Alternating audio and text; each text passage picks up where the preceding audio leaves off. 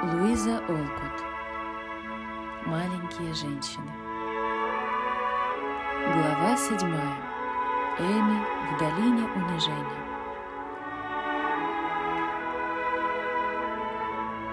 Как я хотела бы иметь хоть малую долю тех денег, какие Лори тратит на эту лошадь, сказала Эми, когда Лори стопотом проскакал на лошади мимо их окна, помахав кнутиком в знак приветствия. «Зачем?» – спросила Мэг ласково.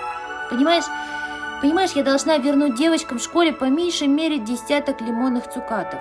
Меня уже много раз угощали, а я не могу отплатить тем же». «А что, эти цукаты сейчас модное увлечение?» Мэг постаралась удерживаться от улыбки, так как вид у Эми был серьезный и важный. Да, их покупают сейчас все девочки и засут под парты во время уроков, а на переменах меняют их на бумажных кукол и колечки из бусин. Если одной девочке нравится другая, она даст ей цукат, а если сердито на нее, то ест цукат у нее на глазах. И даже не даст пососать. Все угощают по очереди. «Сколько же тебе нужно денег?» – спросила Мэг, вынимая свой кошелек. «Двадцати пяти центов хватит. Спасибо», на следующий день Эми едва успела в школу к первому звонку, а вскоре в ее кругу разнесся слух о том, что в парте у нее лежат 24 восхитительных цуката. Один она съела по дороге в школу. И что она собирается угощать. Кейти Браун сразу же пригласила ее к себе на следующую вечеринку – Мэри Кингсли настояла на том, чтобы одолжить Эми свои часы поносить во время перемены, а Дженни Сноу, насмехавшаяся над Эми во время ее бедственного бесцукатного положения, решила заключить перемирие.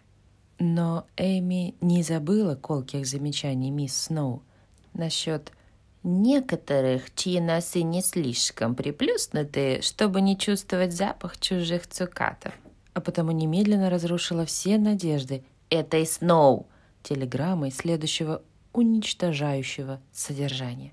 «Ни к чему делаться такой любезной, потому что ты ничего от меня не получишь».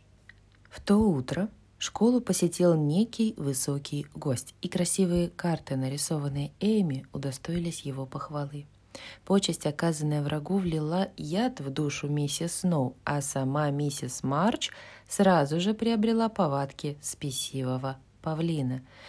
Но гордыня не доводит до добра. Как только высокий гость произнес обычные затасканные комплименты и откланялся, мстительная миссис Сноу под предлогом необходимости задать важный вопрос подошла к мистеру Дэвису и сообщила ему, что в партии у Эми Марч лежат цукаты. Мистер Дэвис еще прежде объявлял, что цукаты будут рассматриваться в школе как контрабандный товар и торжественно пообещал публично наказать линейкой первого, кто осмелится нарушить этот закон.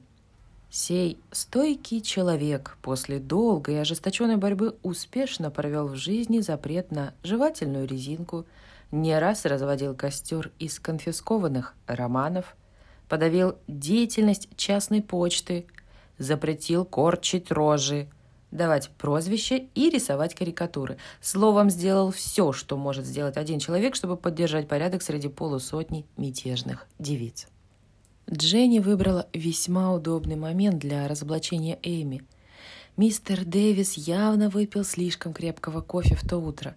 Ветер дул восточный, что всегда плохо отражалось на невралгиях учителя – его ученицы не показывали своих знаний с тем блеском, на какой, по его мнению, он вправе был рассчитывать.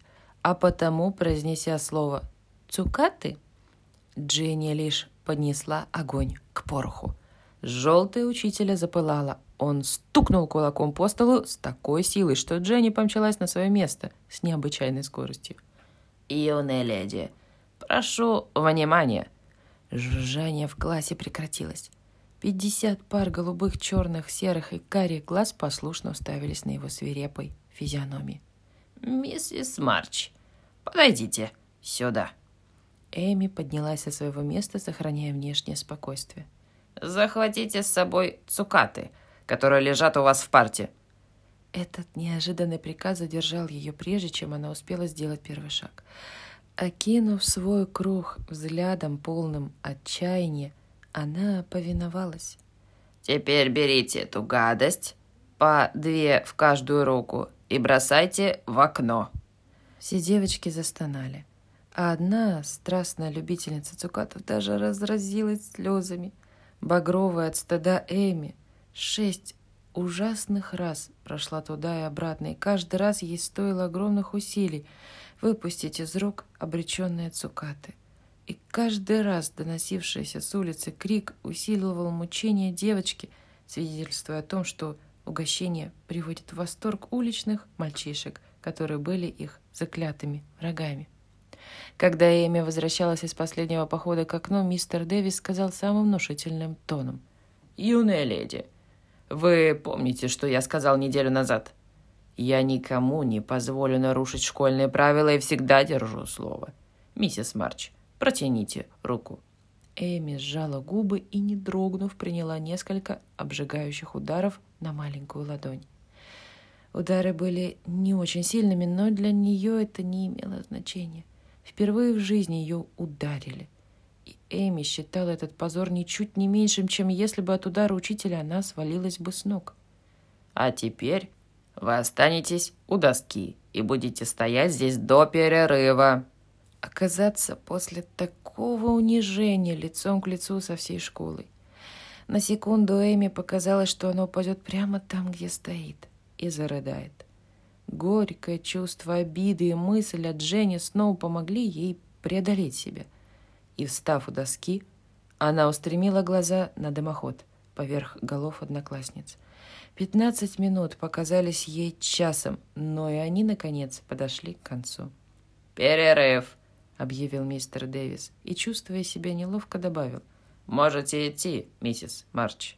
Не сказав никому ни слова, Эми направилась прямо в переднюю, где схватила свои вещи и покинула школу навсегда, как заявила она самой себе. Она была в ужасном состоянии, когда пришла домой. Миссис Марч утешала оскорбленную дочь самым нежным образом.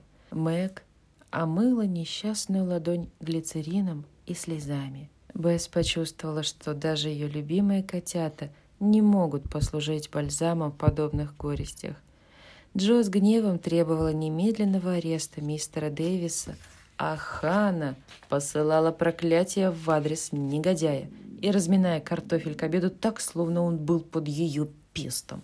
Мистер Дэвис ничего не сказал по поводу бегства Эми, но наблюдательные девицы заметили, что после перерыва он сделался на редкость добрым и очень встревоженным. Перед окончанием занятий в классе появилась Джо. Она с мрачным выражением лица приблизилась к столу учителя, вручила ему письмо от миссис Марч и удалилась тщательно вытерев ботинки о коврик возле двери, словно желала отряхнуть от своих ног прах этого места.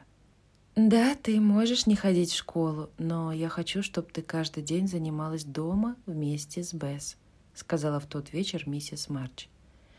«Мне не нравится метод обучения и воспитания, который применяет мистер Дэвис.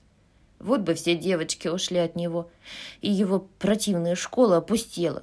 Я прямо с ума схожу, как вспоминаю о своих прелестных цукатах», вздохнула Эми с видом мученицы. «Ты нарушила школьные правила и заслужила наказание». «Мама, ну неужели ты рада, что я оказалась опозоренной перед всей школой?» воскликнула Эми, ожидавшая одного лишь сочувствия. «Я избрала бы другой способ для исправления твоих недостатков», — ответила мать но ты становишься слишком самодовольной, и пора бы тебе подумать о своем поведении. У тебя немало способностей и достоинств, но нет нужды выставлять их на показ. Точно так же, как и надевать на себя сразу все свои шляпы, платья и ленты, чтобы все узнали, что они у тебя есть», — добавила Джо, и наставление завершилось общим смехом.